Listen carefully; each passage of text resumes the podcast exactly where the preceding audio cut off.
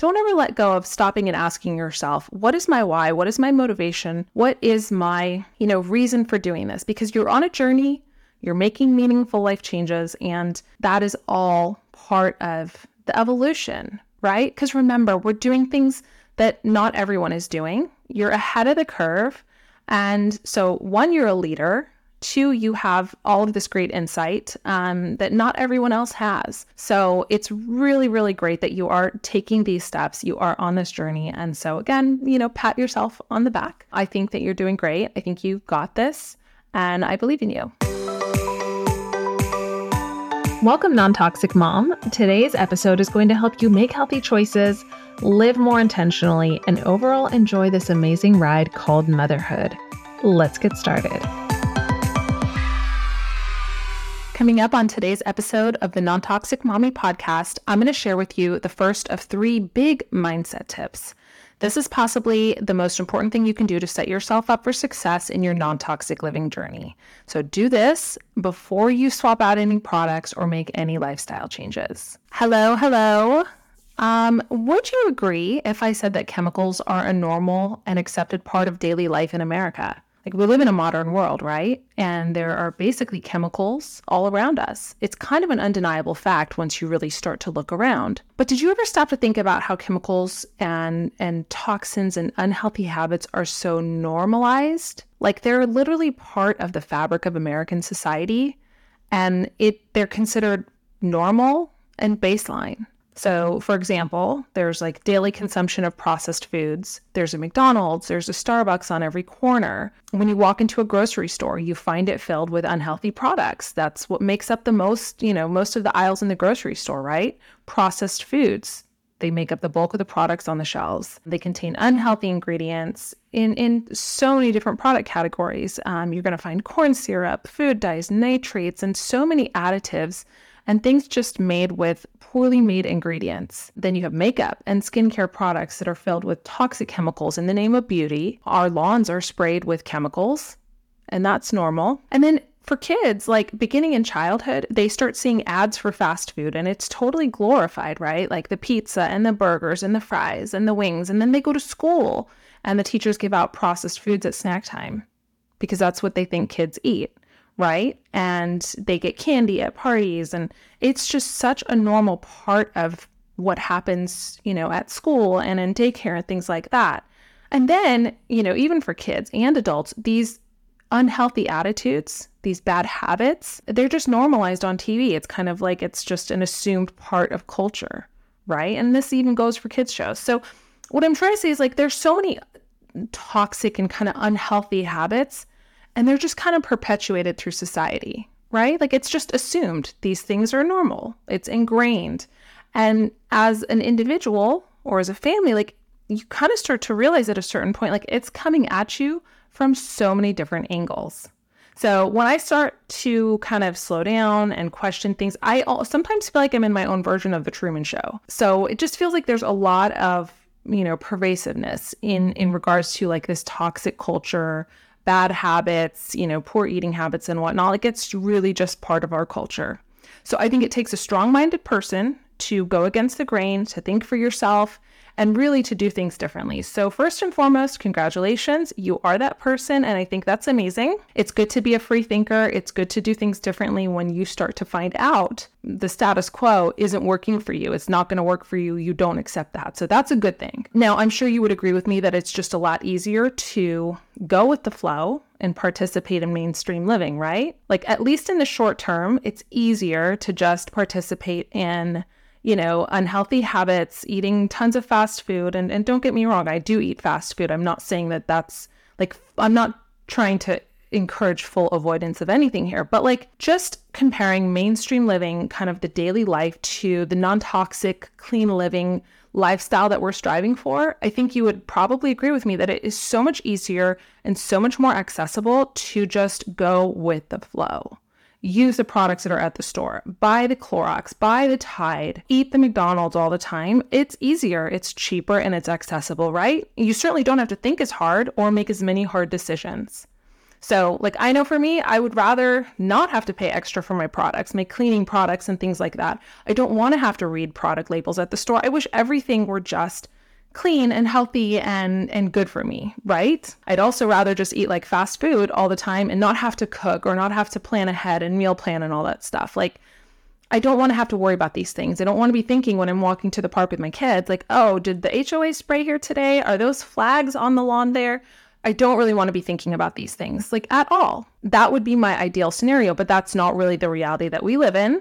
A lot of this is also because companies cut corners and chemicals are cheap and effective. And when they put them in our food, they're addictive.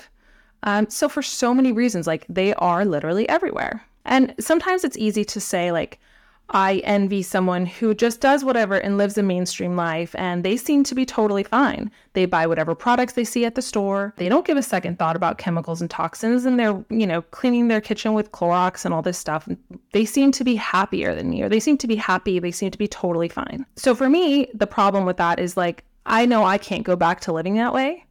I just simply know too much. And, and you might be in the same position. I know what it was like and I know what my health was like when I used to line up at Taco Bell every day, almost every day, or wear tons of like, you know, MAC and, and Chanel makeup, all the, you know, designer makeup brands. But over the years, like I've learned about the impact that this had on my body and on my family. I just could never go back to that kind of careless, you know, lifestyle that I used to live. So I didn't really choose the non-toxic living. I guess that's what I'm trying to say. Like non-toxic chose me. But I also think that it's it's kind of important to recognize that like people don't necessarily want to spend the time, have to work harder. People, you know, no one really wants to have to turn over a product at the stores. We would love for everything to just be good for us or acceptable at the very least, but that's not really the reality. So we do this for a reason. And again, because once you know better, you're called to do better. Once your eyes have been opened to how chemicals can affect hormones, cause illness, cause that brain fog, make you so tired, and just overall mess with your good health and your families, you really can't ignore it. So you probably feel this tug of like, oh man, I need to get these chemicals out of my life, but it's it's not necessarily easy to go against the mainstream it's harder. I have to order my products online or I have to spend more time reading labels. I have to work a little harder to get that, you know, soy sauce that I wanted or that whatever because it's not the one at my grocery store is not that clean. It's not that healthy. So change isn't necessarily easy. It's worthwhile, but it's not necessarily easy. So one of the best ways to commit to something, to commit to a goal, you have this goal of like, cleaner living, creating a healthier environment for your family, creating a lifestyle that's sustainable, is to really understand why you're doing this. So, knowing why you're doing this, why you're why bother, you know? Why bother when it's so much easier to not care? Knowing that why is going to make you so much more successful in in reaching your goals in in sticking through it when it might get hard or even just starting knowing what is motivating you is going to be so powerful part number one here is I want you to identify why are you even starting this? Why are you even doing this? Even if you're far ahead in your non-toxic living journey, it is still good to just kind of take a step back and say, okay, why does this matter to me? My journey began when I was ready to become a mom. And I had this kind of like aha moment of realizing that, okay, my choices are going to affect my baby. So, given that my choices weren't that you know, thoughtful or intentional or careful or healthy up until that point, that kind of scared me because I knew I wasn't making the right choices. I wasn't eating the right things. I wasn't prioritizing my health. I actually just took it for granted. I mean, I was young. I, I didn't really think about that stuff. And so for you, again, I think no matter where you are in your journey, just pause and reflect on why this is important to you. So starting to understand your why, what's going to motivate you to make these changes is a really, really good place to begin. It's a really good part of having the right kind of mindset to set yourself up for success. So, here's some thoughts like what what exactly is motivating you to make these changes? Are you experiencing a life change? Like maybe you're moving and you feel like you want to kind of start fresh with a whole new, you know, mindset, a whole new set of products and things like that. Are you pregnant? Do you feel like okay, now's a good time for me to make these switches? Or are you just thinking ahead, like, oh, I want my kids to grow up with a really, you know, natural environment. I want them to have a slower lifestyle. I want them to have, you know, only the best products and, and really just set them up for success in that regard? Or are you already at a point where like something isn't working? You know, maybe your little one has eczema or your child has meltdowns after eating certain foods. Is this what might be motivating you to make some lifestyle changes? You know, does someone you know have a diagnosis that's causing you or inspiring you to make some healthy lifestyle changes? Or do you just have this kind of like nagging worry about something? Like, there's something that I think I should probably start paying attention to. Um, and you know, you kind of want to listen to that that little voice inside. Um, so I think take a moment and just reflect on what's motivating you to make these changes. Why do you want to make healthier choices for yourself and your family? And really just understanding that that motivating factor for you is a big, big step to take in the very beginning. And again, if you're further ahead in your journey, just pause and think, okay, why did I start this and why am I still going with this? Okay. So try and answer that question. Step two is I want to take this a little bit deeper for you. So once you've answered the question of what's motivating you to go non toxic and you've identified your why, I think it's great to dig a little bit deeper so you can really understand the true motivating reasons. Um, because sometimes just going a little bit deeper, peeling that onion, you know, you're going to get to something that maybe surprises you. So, one of my favorite tools, one of the best ways to do this is um, a process called the seven whys. That's whys like W H Y S. And I don't want to exaggerate, but it's kind of mind blowing. It's a really cool tool, and you can apply it to so many different parts of your life. So, the seven whys is a technique and it explores the subconscious and underlying reason behind something. So it could be like a problem. Why why are we having this problem? It could be a belief. Why do I think this this thing? Why do I believe this to be true? Or it could be a worry, for example. So the premise is that you start with a problem or a statement and then keep asking why until you get to the real root cause of the issue or the problem or the belief. It also doesn't have to take seven whys. And sometimes you can get to the root cause, the, the you know, the root in two or three or five whys. But the whole point is that you want to break past surface level thinking and get to a deeper understanding of what's going on. Um, so I first learned about this when I was working at Amazon, and it was used in a way where our senior executives would ask us questions to help us diagnose a problem or really get to the root cause of an issue. So, for example, um, imagine a conversation between like a sales associate and her manager where the employee says, Okay, I didn't hit my quota this month. And the sales manager says, Why? And the employee's initial response is, Well, I didn't sell enough widgets. So I didn't hit my quota. But then the manager asks her again and says, Why? Why didn't you sell enough widgets this month? And it turns out that the employee is actually nervous about making sales calls. She doesn't like getting on the phone with her clients. Through more questioning, they get to the root cause of the problem, which is that she feels awkward on sales calls. And they realize that she doesn't have a kind of script to work from. So the manager helps her make a script for her calls. And that basically addresses the root cause of the problem, which is that her phone calls aren't going very well and she just needs some kind of like a, you know, a list, a roadmap, or a script that she can use. Okay, so that's like a business example. Another example would possibly be like, okay, you know, imagine a conversation between two mom friends that starts with one mom saying, Oh my goodness, Jackson has been so hyper lately and he isn't going to bed until 9 p.m. And they just keep talking and keep kind of digging into this until Jackson's mom realizes that the preschool ran out of the snacks that she had sent him and he's been getting you know snacks at at preschool with tons of food dyes and gluten which he's sensitive to. So then her root cause of the problem is not that that's just Jackson's personality it's actually that something was agitating him and he was acting out he was re- reacting to what was going on in his environment so she sends him the snacks and the problem is solved so it's really not just about accepting a problem or a belief or something at the surface level. It's really about like, you know, digging a little bit deeper. So back to our why. Why are we going into, you know, why are we pursuing clean living? Why are we doing the things that, you know, other people might think are, uh, you know, unnecessary. Why are we doing things that might seem harder than just going with the flow? Um, so for me, as I said, my why began when I wanted to get pregnant. And I didn't really think about it much deeper than that at the time. But if I had done the seven whys, it might have looked like this.